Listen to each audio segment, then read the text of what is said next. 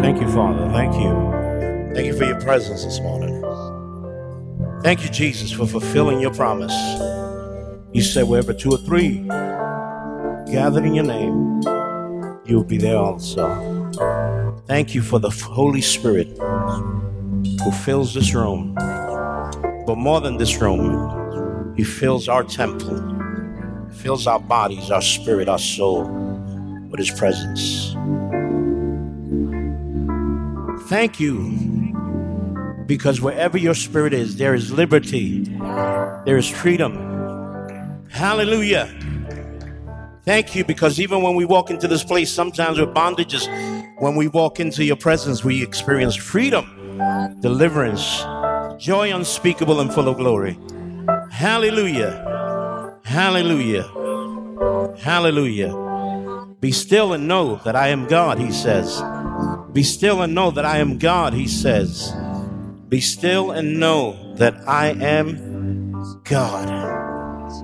God over your situations, God over your troubles, God over your trials and tribulations, God over your physical afflictions. I'm God, I'm God, I'm God, he says, I'm God, I'm God. Hallelujah. God over your battles and your struggles and your weaknesses, and I'm God over all of that, he says. Hallelujah. Thank you, Father. You may be seated. Thank you, Lord. Hallelujah. Hallelujah. Hallelujah. Praise the Lord. Yes. Great.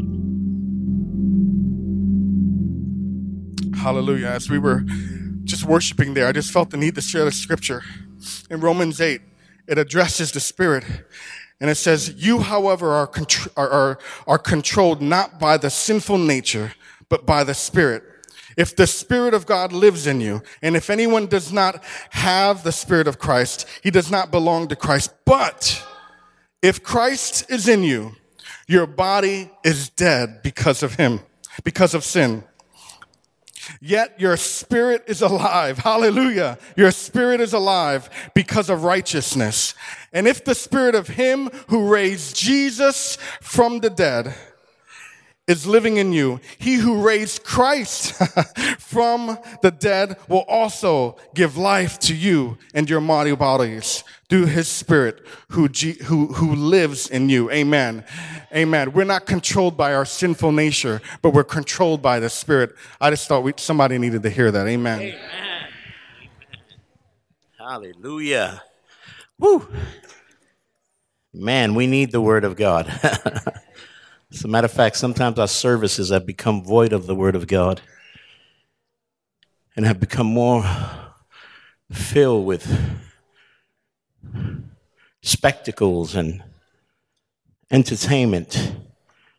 And sometimes we give so much to everything else and so little to the Word of God. So every time God impresses in our hearts to read a word, speak a word, it is essential, it's beneficial, it's vital it gives life to us, the church. Amen.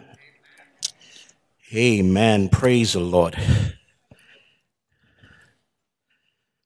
We're going to go straight to the word, Isaiah, as the children go to their respective areas. We're going to read Isaiah.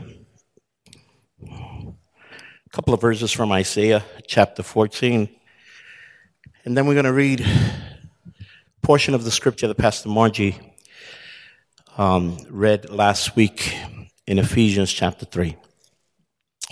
So let's go first to Isaiah chapter 14, verse 24. Now I want you to understand, before we read, the context of the scripture has to do with God speaking um, to Israel about an impending judgment that he was going to send upon the nation of the Assyrians. The Assyrian Empire and the nation and his rulers had become um, a great enemy of the people of God. And they had used their uh, power to suppress, to oppress of the children of God, Israel, chosen nation, nation of God. And so God speaks within this chapter about this impending judgment that we, he was going to send. How many know that God always fights the battle for his people? See, sometimes we don't win because we're busy fighting what God never called us to fight.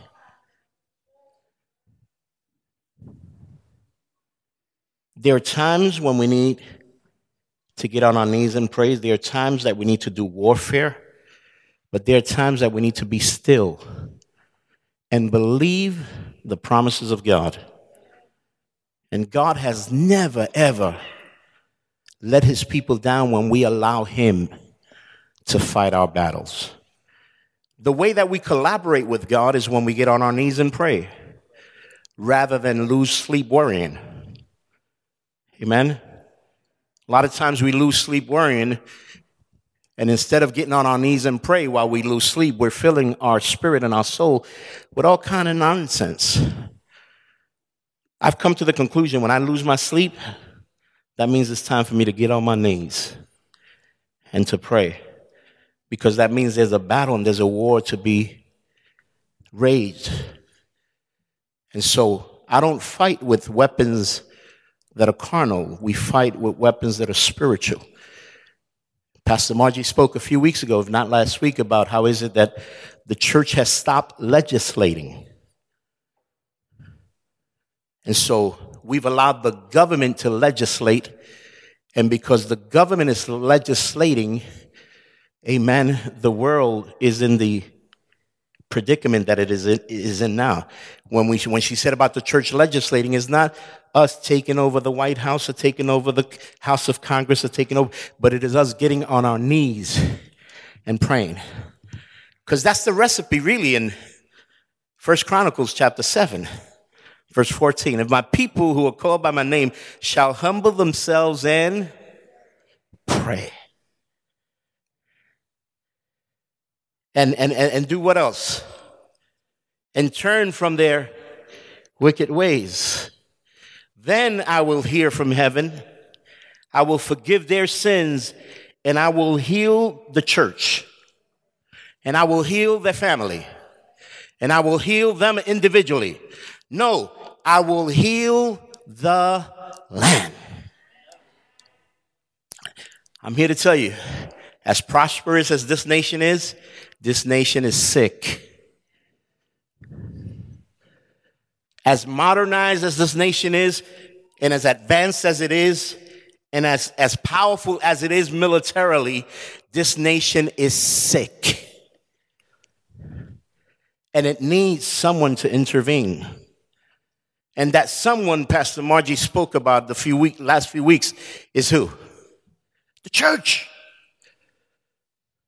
See, Jesus Christ ascended and he's fulfilling his role at the right hand side of the Father. But he said, don't go and do anything that I've told you to do until you go to Jerusalem and wait and receive the what? The Holy Spirit. And then he will give you power so that not only will you do what I did when I was physically here on earth, but now you will do greater things. That means we would have the power not simply to pray over the sick and over the demon possessed and get people saved, but we would have the power to change laws. We would have the power to, to place people in government and to remove them. And when I say this, I'm not talking about just voting. I'm talking about the church being on her knees and praying would execute change in every sphere of the earth and of humanity. And so, we are the church. Somebody wrote a song. I don't remember how it goes, but it said, It's time. It's time to make a change. We are the people who can do it. But we can't do it while we remain busy complaining and critiquing and looking in whom we should point the finger and put the blame. We will make a change when we realize that God has given us a power greater than we would ever, can ever imagine, and that we have, in a way, stagnated that power because we have been distracted from our purpose and we have been distracted from our call and we're just having church and we have stopped being the church. And so God speaks to Israel through the prophet.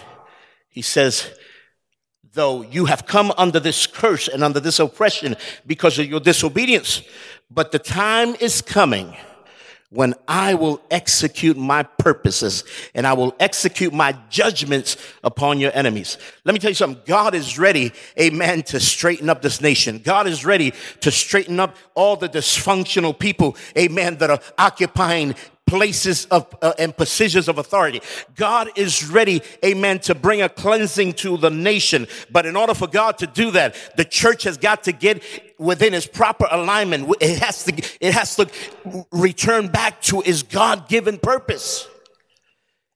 And God's given purpose is more than just us coming here to this morning and enjoying a good worship time and hearing a preaching and then going on and living our lives for ourselves rather than expending ourselves for his kingdom and for his cause.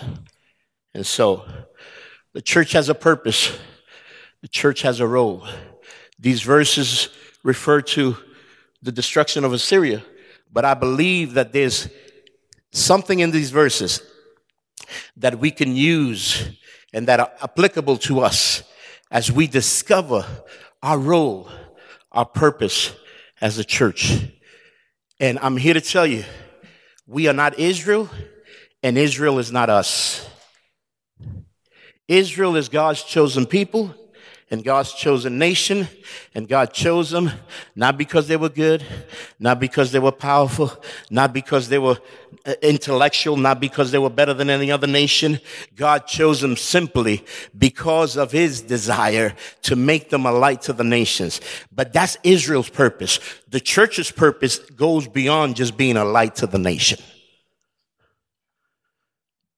The church's purpose is about bringing the kingdom of God to earth. And so there's a theology that's going on in this day and age. And I want to forewarn you do not be deceived. Is the theology of the Hebrew roots movement, which is trying to say that everyone who is part of the church must become a Jew. And unless we become Jewish and we follow the Jewish laws given to Moses by God for that people and for that nation, then we're not operating in obedience with God. That is a lie of the enemy. That is a Jewish and Hebrew roots movement. That together with the one Torah movement, one law movement, which is they give more emphasis to the Torah, the first five books of the Bible, than they do to every other book that is part of the whole counsel of God. And so be careful that you are not deceived. It is my duty, it is my responsibility as a pastor, as I become aware of certain movements, amen, and certain infiltrations of heretic teachings that are trying to, amen, uh, captivate the mind and confuse the church. It is my duty as a pastor, and it is Pastor Margie's duty as a pastor to teach you and to forewarn you. Be careful. Don't embrace anything that's outside of the full counsel of God. I believe in the Torah, the first five books. I believe that that's what God gave Moses as the law, amen, for him to use, as Pastor Margie spoke last week, to give structure to a people that had no structure. Amen. But I believe that the word of God that was limited to the Torah back then has now expanded and has become a 66 book, amen, that contains the full counsel of God necessary for this generation. And so anytime someone tries to highlight part of God's word and make it seem more superior than the rest of God's word, that's heresy. I'm warning you right now, that's heresy. And we got to be careful. Don't listen to that nonsense. Anyone someone tells you, in order for you to be the true church, you got to become Jewish, that's nonsense. That is not in scripture. There's a purpose for the nation of Israel, and there's a purpose for the church. And though they are both ultimately meant to complement and to unite, amen, but that has not happened yet. Because for this moment, for this time when God is working with the church, Israel is blinded because of their choice. They're blinded to the things that have been revealed to us. That's why, though we're not better than Israel, and Israel is not better than us, we are honored and privileged that God would have chosen us to reveal to us that great mystery that He had hidden throughout all the ages, but has made it manifested now. My God, if you haven't smiled this morning, you ought to smile right now. That, that's a perfect moment for a smile. As a matter of fact, that's a perfect moment if you want to laugh, laugh. Amen. Let the devil know, amen, that, that no matter what he's trying to make us think we are, amen, we are God's people. Amen. The body of Jesus Christ chosen for such a time as this to do great and mighty deeds, to change history, to change nations, to change governments, and ultimately to bring the kingdom of God to earth. Hallelujah. Praise the Lord. Let's go to Isaiah. We've been going to Isaiah for the last five minutes. Isaiah 14, verse 24.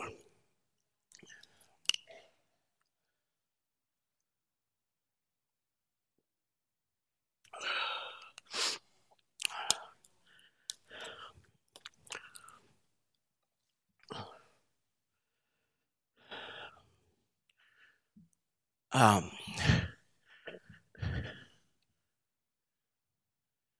I, like this. This is cool. It's part of the modernization that has occurred within the church. But at times it bothers me because I feel that we have so much convenience now that we don't no longer carry. And I don't know about you, maybe it's that, that I'm old school, but I love to hear the.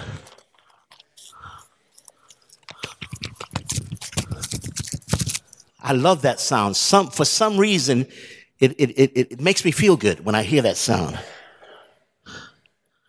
So you could keep it up for today because people didn't know I was going to say this today. But I'm hoping that beginning next Sunday, because we even have Bibles in our pews, we would teach people how to use the Word of God. The Bible. Amen. Thank you, God, for technology. But I thank you, God, for obedience. Amen.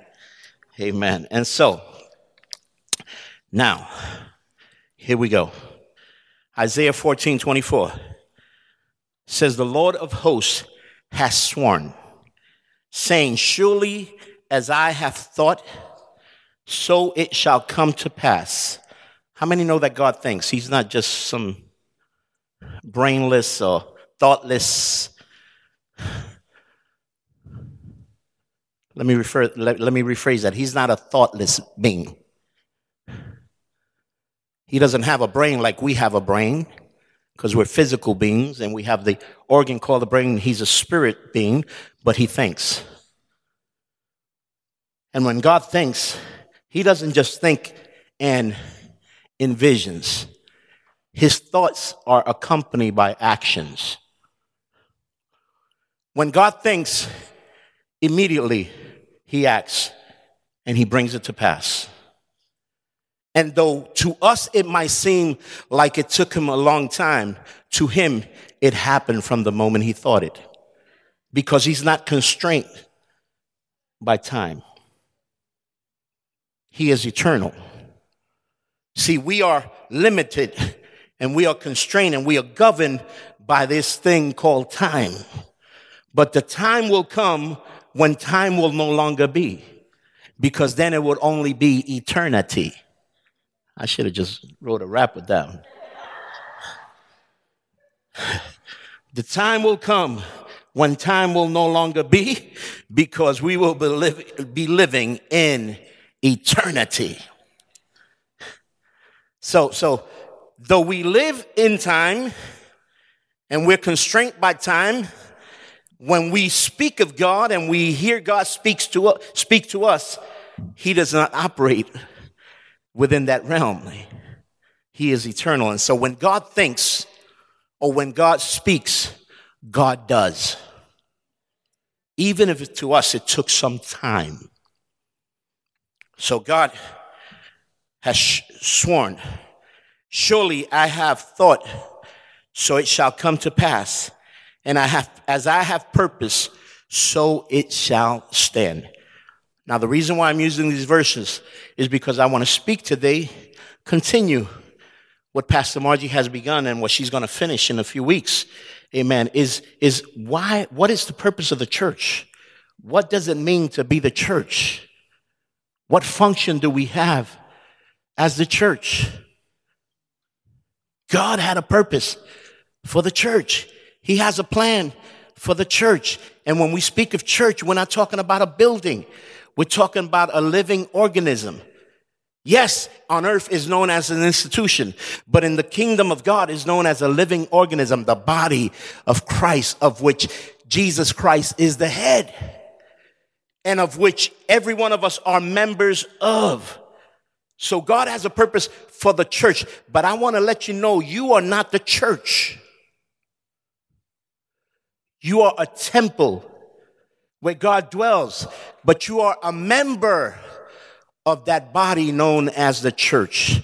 So because you on your own are not the church, when God speaks and he lays out a plan for the church, he's not talking about a plan that's individual to Elder Lisa or to Elder Joey or to Pastor Margie or Elder Ron or any one of you. He's talking about a plan that incorporates all of us that are part of the body of Christ. And if we're going to be a living organism and we're going to take the kingdom of God and we're going to carry the message of the gospel as the body of Christ, it requires the involvement of all of us to work together. Amen. Contributing our gifts, our functions, our abilities that God has given us into the body so that then the body could function as one. So that's why it is important for us to congregate. It's huge. It's huge that we will congregate. What is the purpose of congregating?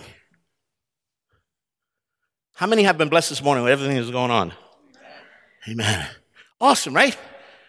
But you think that the purpose of congregating was just so you could come and, and, receive a good blessing and, and, and, and, and experience joy and, and, and, and be excited with what God has done and what God is doing? No, no. The purpose of congregating is God bringing us together so that as one, we would be encouraging one another. We would be edifying one another. We will be learning from one another. We will be equipping each other so that then we can go out and function as the church Amen? So that's why it is important. Be careful. Be careful. Especially with the younger generation today, beginning with young adults and now affecting teenagers. There's a gospel that's being taught today that's heresy. And that is that we no longer need to congregate. And that gospel even speaks negatively about the place where we congregate. And so they're trying to say that God's plan from the beginning was that the church, since the church started in small groups, that God's plan is for the church to return to small groups. But what's happening is the small groups that are forming today, they lack shepherding.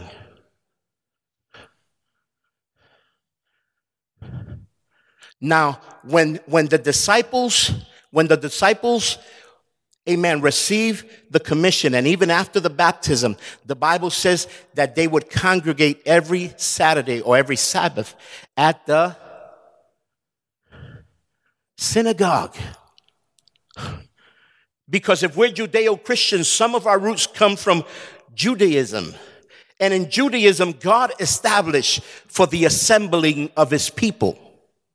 And we as Christians who have a Judeo Christian root, we too are called to congregate as God's people. Now, the only reason why they started congregating in small groups was because they were chased out of the synagogue.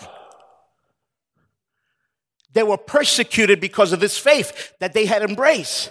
And persecution caused them to scatter and start getting together like in, in persecuted nations, like they do today in persecuted nations. They started getting together in, in hidden places in small groups so that they would try to avoid, amen, being killed and be able to carry out amen, the purpose for which God established them. And so right now there's people in other nations that wish they had what we have here. So you better be careful what you despise now.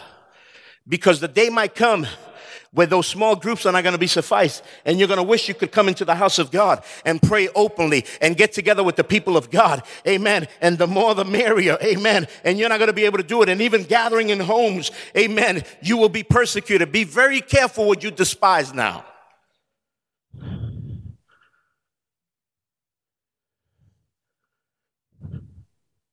Pagan Christianity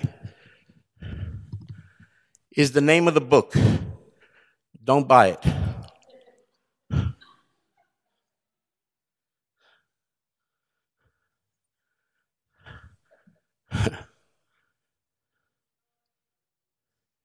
it is birthed out of a legalistic, twisted, confused interpretation of Scripture. And so don't buy it, don't read it. Let me read it, and I'll give you the warnings. It's not good because it's really causing confusion and causing the church to remove itself from what God intended. And now what we have is a rebellious gatherings of people that don't want to be shepherded, but that feel that they're qualified to shepherd one another goats. So that's why it's important. Every time this place opens up, it's important that you try to make it here. Because there's something that happens here that won't happen in your house. There's something that happens here when we pray together that won't happen in your prayer closet. There's a word that God will speak from here that you will not be able to discern it or even understand it on your own. And so God brings us here together so that we can learn as a corporate body. Amen? So, God surely has a thought, and so it shall come to pass. He has a purpose, and so it shall stand. Verse number 27 in that same chapter says, For the Lord of hosts has purposed, and who will annul it? His hand is stretched out, and who will turn it back? Now I want you to go to Ephesians as you keep those verses highlighted. Ephesians chapter 3, verses 10 and 12, or through 12. Ooh, I like that. Who, who did that? I just heard that sound that I love. Praise God. Ephesians chapter 3, verses 10 through 12.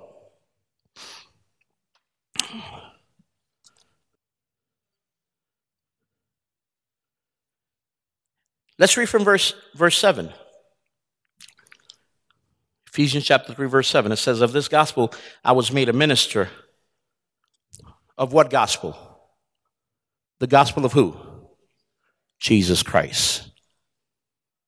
Amen? Of this gospel I have been made a minister. According to the gift of God's grace, which was given to me by the working of his power. To me, though I am the very least of all the saints, this grace was given to preach to whom?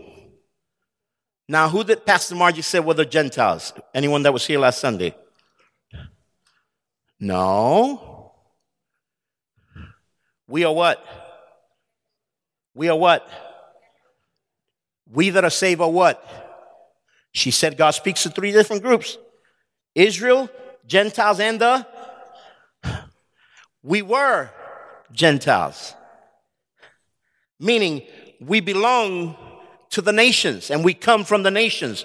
But once we came to Christ, now we can't be classified any longer as Gentiles. Now we are the church in which there is neither Jew nor. So the Gentiles that Paul is referring here was to the nations other than the nation of Israel. So I was a Gentile, but now I am part of the church. So God speaks to Israel, and this is very important that we understand. I think you spoke about this last week, right? Correct me if I'm wrong, but I thought you mentioned something about there's parts of scripture that are addressed to the nation of Israel, though there's spiritual teachings in them that we can apply to ourselves. But the literal writing of certain books were addressed exclusively and specifically to the nation of Israel. Then there's other writings that are addressed to the nations, to the Gentiles. And then there's other writings that are addressed to the church. Now, the whole counsel of God is applicable in one way or another. There's something that we can learn even from the scriptures that were written to the Jews. There's something for us to learn from that. Just like I read today, the book of Isaiah, the prophecy was directed to the nation of Israel, but there is a teaching that we can apply to ourselves now. But that does not replace the original intent of God of writing that scripture and of giving that word. It was for the nation of Israel. And so, where were we? Ephesians 3. To preach, verse number 8, to preach to the Gentiles the unsearchable riches of Christ. Now, when were those unsearchable rich, uh, riches of Christ revealed?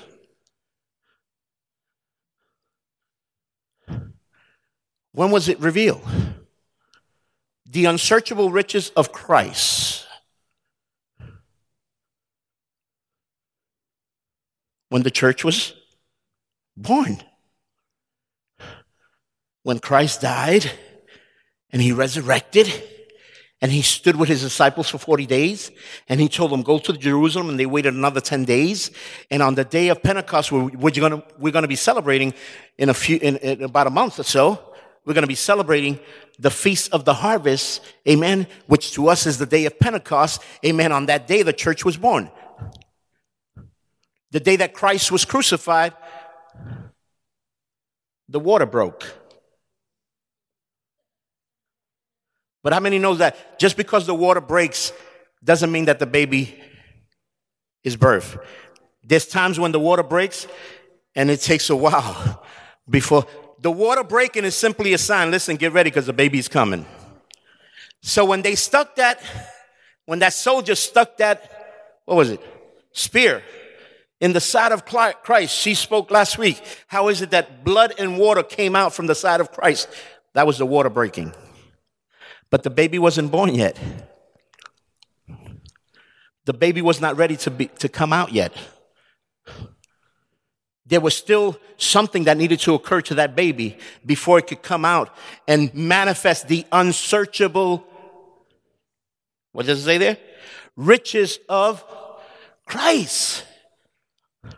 With all due respect, Israel as a nation could not reveal the unsearchable riches of Christ.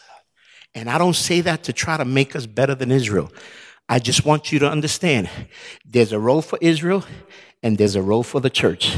Israel can't be us and we can't be Israel. Now, Jews can be part of the church.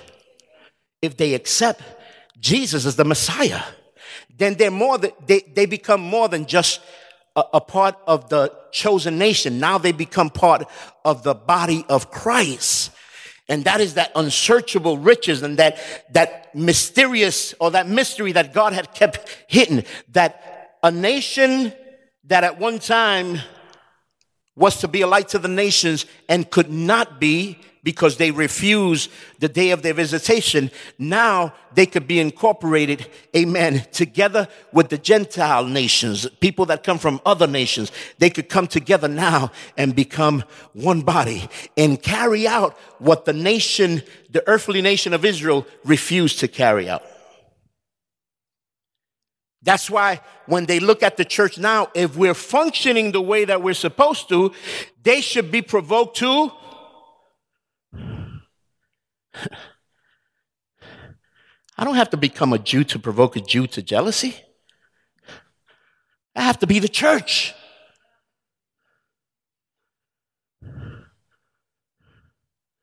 God didn't say, listen, when the baby is born, I'm going to give him the law.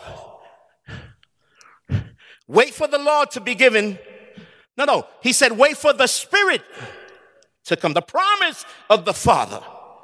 Because the Spirit is what brings life. The law of the letter brings death.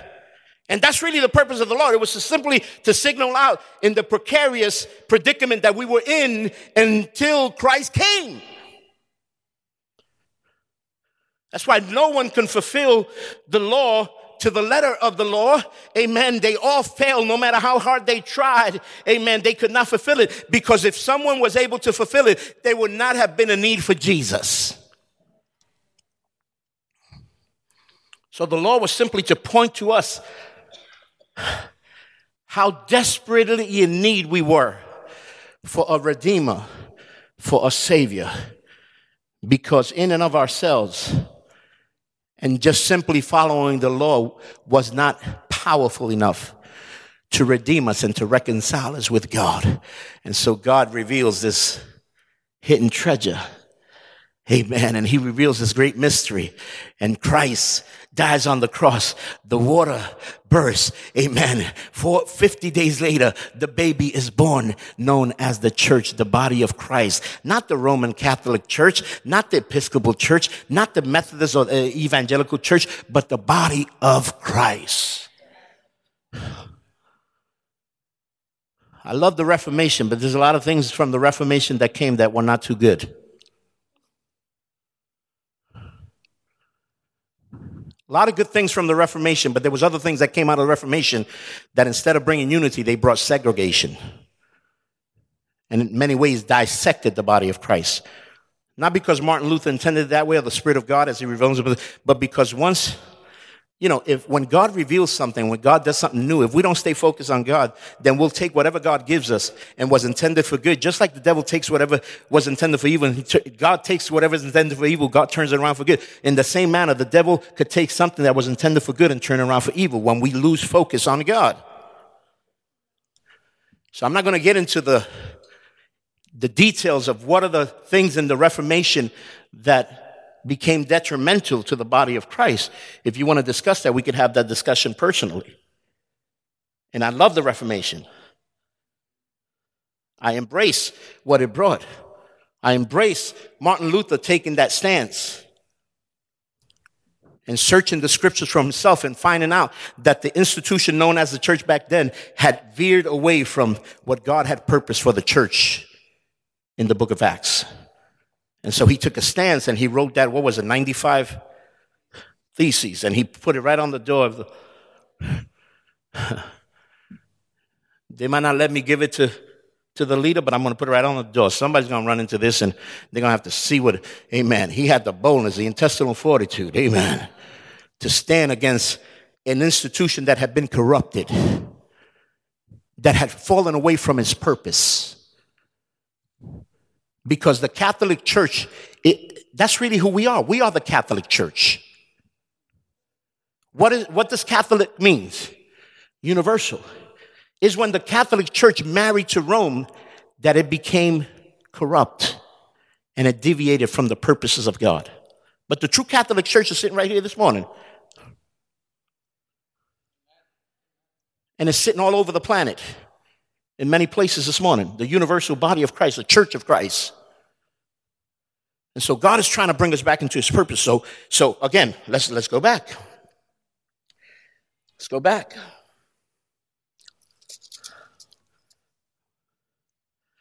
So, he was sent to preach to the Gentiles the unsearchable riches of Christ and to bring to light for everyone what is the plan of the mystery hidden for, for ages in God, who created all things, so that through the church, the manifold wisdom of God might now be made known. I love that word, the manifold wisdom of God. If you look, at, look up that word in its original Greek, in the ancient Greek, is the word polupoikilos. Polupoikilos. And what that word gives the, the idea is the idea of intricacy, complexity, great beauty. So through the church, God was going to manifest the intricacies, the complexities, and the great, beautiful wisdom of God. And not simply so that we could have the revelation for ourselves, but he was going to manifest that manifold wisdom to whom? To the rulers. What does it say there? To the rulers and authorities in heavenly places. Amy Grant wrote a song one time. I think it was her, right? Angels watching over me, every move I make. Angels watching over me. That's what that means. The purpose of us being used by God as a church to bring forth the manifold wisdom of God is not simply to reach the lost but is to serve notice to the rulers in the heavenlies. Many have taken this verse and think that the manifold wisdom of God revealed through the church is so that it could be made known to the rulers of the earth. No, it's to, for it to be made known to the rulers in the heavenlies. What that means is that there's angels that are now discovering what for eternity they have not known. They are demons right now, fallen angels that right now are discovering what they didn't know prior to the, the revelation of this manifest wisdom. And so when God operates through the church and the church is functioning in his purpose, amen, we are serving notice to heaven and to all the heavenly princes. Not only the angels of God, but also to the prince of darkness and all of his demonic forces. It is now that the enemy, that Satan is starting to get a glimpse. That's why as we get closer to the end, the attack from, from the devil becomes stronger. Because as time goes along from the birth of the church into its present moment, the enemy is starting to know things, amen, as far as God's purpose and plan that he, he didn't know prior to the church being born. And so as he discovers, amen, and he learns this manifold wisdom of God, he is trying to do everything possible to destroy it, meaning the church. Amen. So,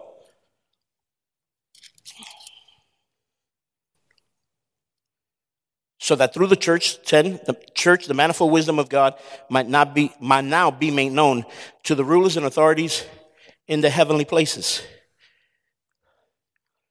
Where's that verse that says that the gates of hell shall not prevail? Against who? Against the Gentiles? Against the Jews? No, against the church. So Satan is discovering that as time goes along. As the generations pass and we get closer to that end time, Satan is discovering that, and that's why he's angry and he's doing everything possible, not only to destroy us as a church, but to destroy you as an individual. This was according, verse number 11, this was according to the eternal purpose that he had realized in Christ Jesus our Lord, in whom, verse 12, we have boldness and access with confidence through our faith in him. So I ask you not to lose heart over what I am suffering for you, which is your glory. In other words, Paul had subjected himself to great suffering,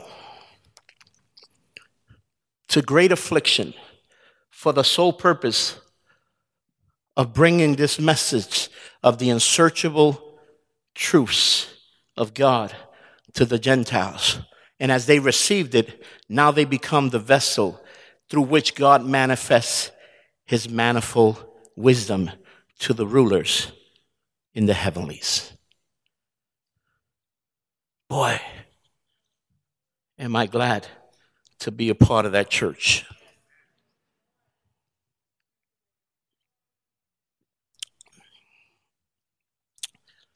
And so, what is the role? What is the purpose of the church today? Well, we find the answer in those verses. See, times have changed,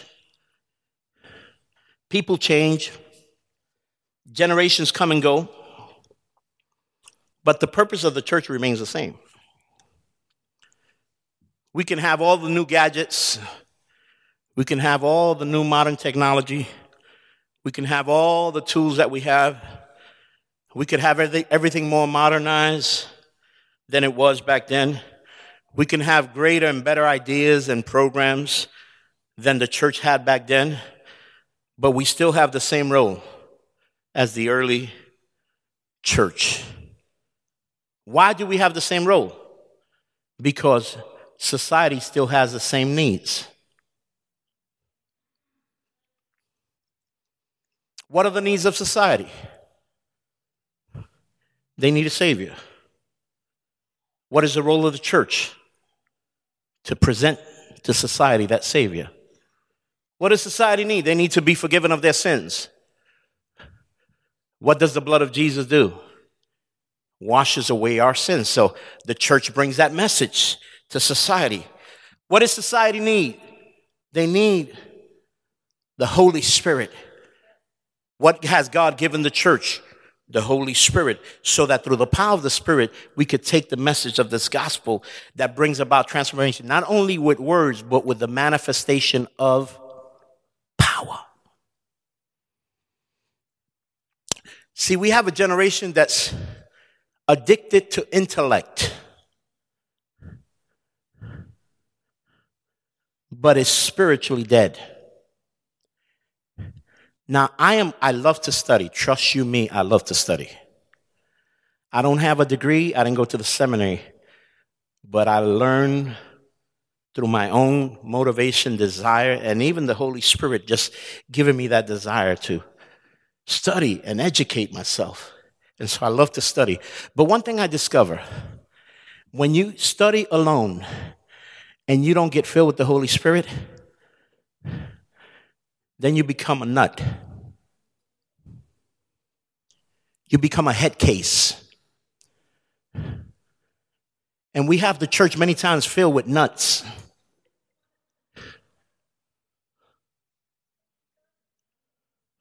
Not in this church. I think this church is I think this church is starting to we're starting to separate ourselves from that that group. Okay? But when you only dedicate and any church that focuses solely on preaching the word, but ignores the power of the Spirit, becomes a nut house. And any church that focuses on the power of the Spirit and rejects the word also become nuts. Because then all you have is emotionalism, but no substance. And emotionalism and entertainment can last for so long. You need the substance. And so the word provides the substance. The spirit provides life. That's why you need the word and the spirit. Hallelujah. Praise God. Amen. And so we have a generation that's intrigued in learning, intrigued in expanding their knowledge and their intellect. But we also have a generation, even in the church, that's spiritually dying. And what happens is when we feed the mind, and we starve the spirit, then we end up becoming anything but what God purposed us to be. And we become confused and we give in to any heretic teaching, any false doctrine will confuse us and will draw us away from the foundational doctrines that are found in the Word of God and that are brought to life through the Spirit of God. The letter kills, but the spirit what? Gives life. So if you get the letter and you get the spirit, you get the intellect, you get the knowledge, but you also get the life. And it is only when you get the letter and the spirit that then you can go out and practice and be what God has called you to be. A member of the body of Christ, the church collectively, amen, to go out and do, amen, what God has called us to do, which is bring about transformation. Be people of influence, be people of impact. And so in this church, we try to give you that balance of the, the, the word, but also the spirit. Now I know that everybody that comes here is not interested in the word. I know that everybody that comes here, you don't come here because we got, we got a great preacher that entertains you. There's people that come here because they love the worship. They love it. And Josh, that's great. I mean, it's wonderful. But then you know who comes here for that? Because those are the same people that they're sitting there and you're preaching the word and they, man, their minds are all over the globe. They're spanning the globe.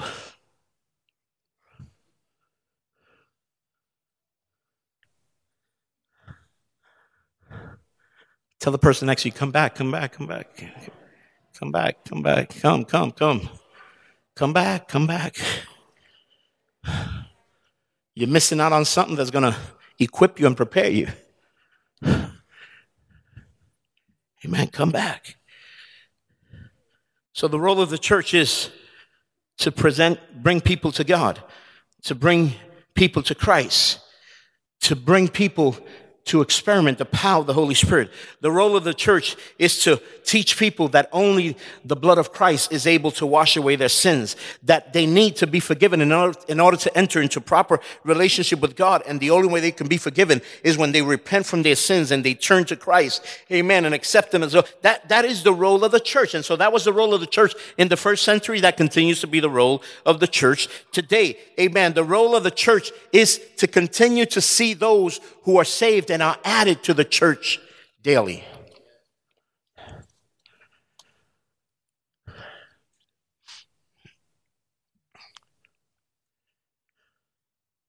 And so that has not changed, folks. Methods might change, but the purpose and the role of the ch- church has not changed. All through the Word of God, you see God's perfect plan and purposes being revealed from Genesis all the way through Christ and beyond to the book of Revelation to the end of all things. Amen. You see the plan and the purposes of God being revealed. Amen. And so in the midst of all of that, God has chosen the church so that we will be the ones who would take that plan and make it known, make it available to the nations, to those that are lost, to the Gentiles. And so that is true in regards to the role of the church.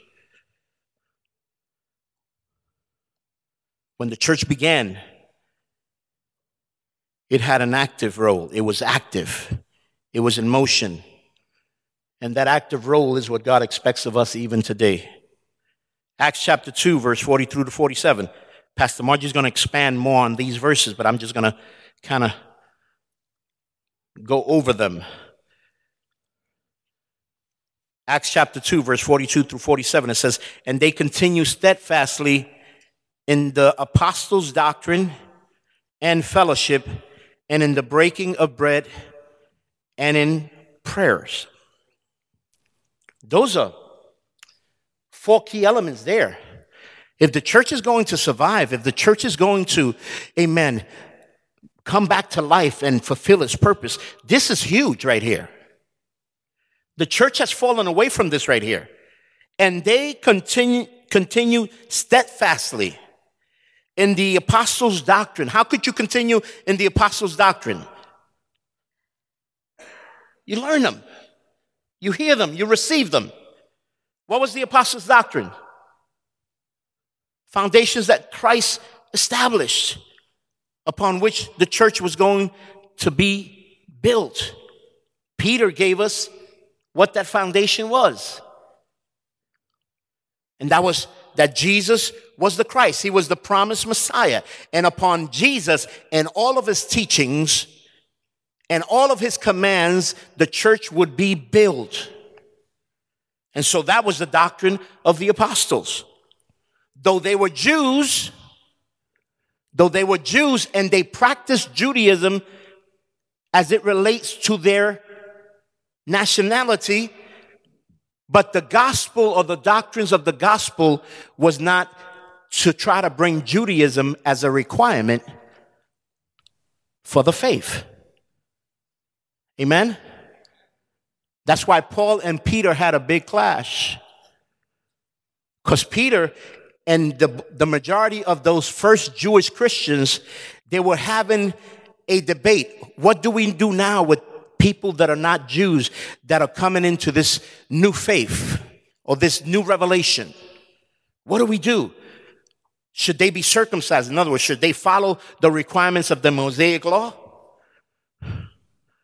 Should they follow all the ten, the Ten Commandments, but also the other 613 laws that are part of the Mosaic law? Should they follow every one of them, amen, as Jews are expected and required to follow? And so, Peter and many, many others were trying to establish that as a requirement. Paul said, no. No, that's not, that's not the doctrine of Jesus Christ. Because Jesus Christ came to fulfill the law.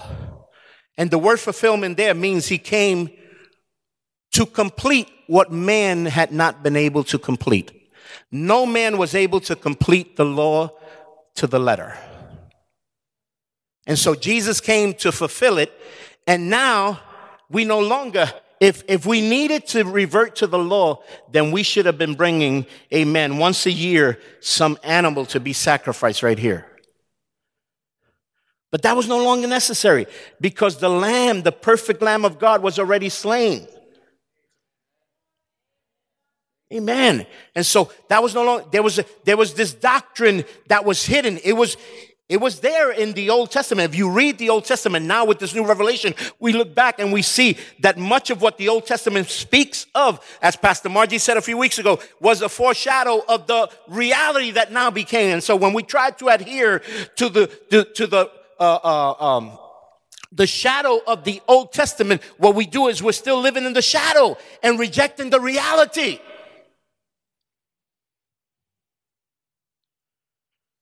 So I don't know about you, but if I get a foreshadow of something great to come, once that great thing comes, guess what? I'm, I'm, I'm, I'm clinging to this great thing that has come. So that's what, that's what the doctrine of the apostles was. And so they continue steadfastly in the apostles' doctrine and in fellowship. What is fellowship? Communion breaking bread, it says there, and prayers. So they felt, when we come here, we come to fellowship. When we gather together in our homes with other families, we gather to fellowship. Folks, with all due respect, fellowship is more than just playing games and, and, and having fun and watching football and, and, and, and all that. That's, that's all good. And I'm not against that. I love football and I love sports. I'm watching the NBA playoffs, man. I love all that stuff. I watch NHL hockey. I watch baseball. Amen. I'm just telling you what I do. Amen. But fellowship is not limited to that. Fellowship is that when we come together, we find a way to bless one another, to encourage one another, to build one another up. That's why when we gave the instructions to this church a year and a half ago about God calling us into community and, and doing life together, it was more than just going out and having fun, folks. It was about when we come together, amen, there's got to be something in that activity that builds up our spirit. And I even gave the instructions when we invite families into our house to break bread together, the hosting family should have something already prepared that will be a blessing. Whether it's a scripture, whether it's a prayer that will bless the family that you've invited. And the family that's been invited should come also ready to bless the family that's hosting. It's more than just sitting down at the table and cutting a piece of steak and eating some mashed potatoes and corn. No, it's about us blessing one another.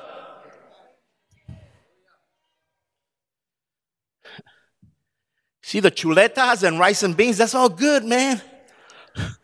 But that ain't to, that is not to build up my spirit. Chuletas is pork chop for those that don't know. And because we don't, we're not adhered to the laws of Israel, we can eat pork chops. Because Jesus told Peter, do not call cursed what I have blessed. Amen. So, so if you don't want to eat it, that's okay. You don't have to. If you're doing it for, for, for healthy reasons, that's okay. But don't judge me and don't criticize me when you see me eating my pork chop.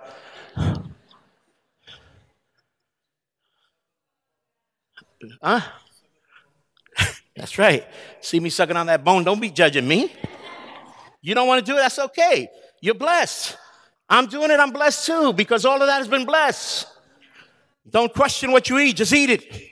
Bless it. But the reason why we fellowship is not simply to eat. Is to build one another, to encourage one another. If you get together with a family and you make it a habit to get together among families, and time goes by where you get together and you have fun and you have parties and you do fun things together, but there's no word in that gathering, there's no ministering in that gathering, then you've lost the reason for the gathering. The fellowship that the disciples, amen, kept was a fellowship of building up, edifying. So when Tharsis goes up the mountain, the trails now, before they go up, they probably do, but just in case you don't, I'm telling you, read a scripture. Say a prayer. when Hank goes fishing, before you take those people fishing, you get on that boat and you say, Oh, thank you, Jesus. I give you praise. Thank you for the day. Thank you for the boat. Thank you for the water. Thank you for the fish we're about to catch. And we don't catch no fish. Thank you, Father, for this time that you give us together. Amen. Where we can build one. Amen. Come on. Hallelujah. I'm just using them as an example because these guys, they love to fellowship. That's what we should do. We got to build up one another. That's the purpose of fellowshipping breaking bread and prayer. There should be an element of prayer when we come together. That was the doctrine. That was the purpose of the church. We have a prayer gathering here on Wednesdays from 6:30 to 7. Amen. Now, I encourage you guys come. Pastor, but I get out of work late. When I started pastoring, I got out of work late.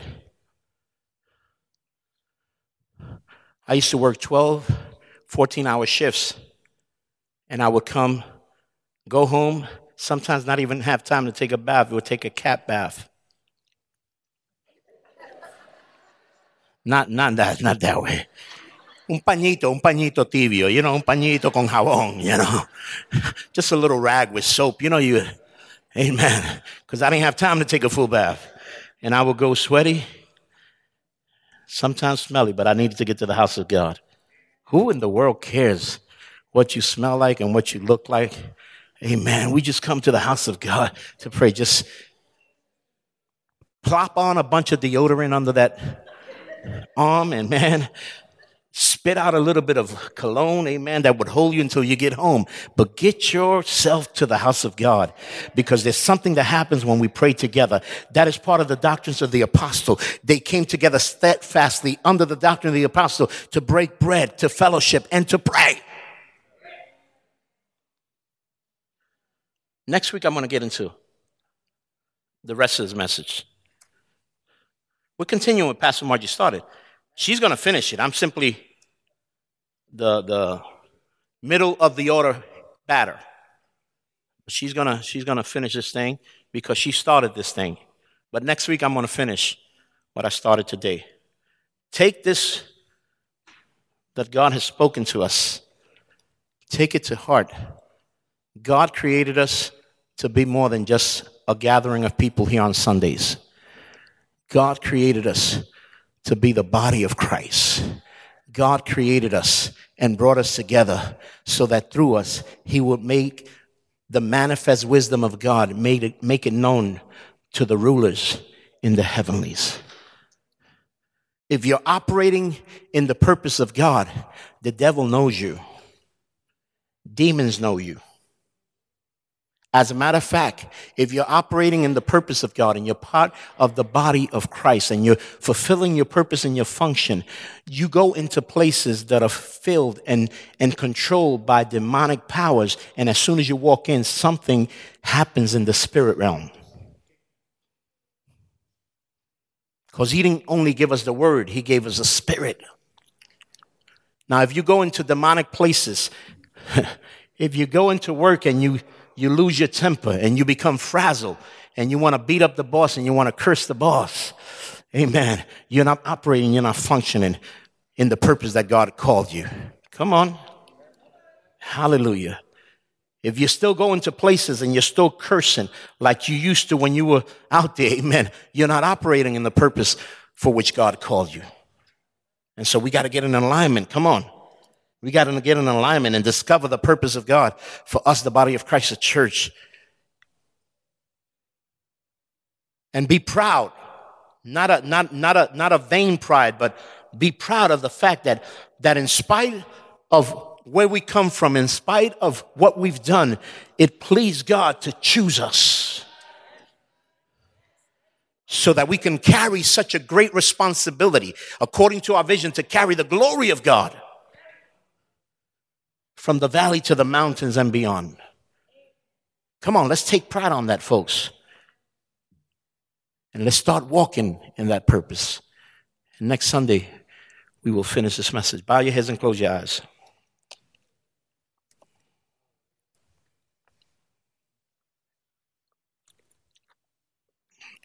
As a matter of fact, there's someone this morning in this room who is not or has not been a part of the body of Christ, the church. I'm not talking about rivers of life cyber, I'm talking about the body of Christ. If you have not accepted Christ as your Savior, and therefore receive the forgiveness of your sins because you have not been washed by the blood of the Lamb, you want to make that decision this morning. Definitely, this is an opportunity for you to do so. Amen. If there's anyone you could raise your hand, I'm going to pray for you. There's anyone that's been in the church but is not functioning as a church, as the church, or as part of the church, as a member of that body. You've been distracted. You've been taken away from your purpose, and your focus has been veered to the world rather than to your calling. Amen. I'm, I want to pray with you this morning. Amen. If you are that person, as everybody keeps their heads bowed, and eyes closed, you can raise your hand and I'll pray with you. Amen. God bless you. Amen. Let us pray. Anybody else? Everybody else in here is walking in the purpose of God. You're, you're functioning as a living member of the body of Christ. You're doing what God has called you to do, then I bless you. But if for some reason you feel that you have not met God's expectations, and God's expectations of you are not burdensome. They're not like the expectations of men. Because God provides you the will, the power, so that you can meet those expectations. If you're not walking those expectations, raise your hand. I want to pray with you. There's someone already that raised their hand. Two people, three people. Amen. Let us all pray. Hallelujah. Father, in the name of Jesus, we thank you for the word that you have been bringing to this house. We thank you because it not only speaks to the people, but it speaks to us as pastors.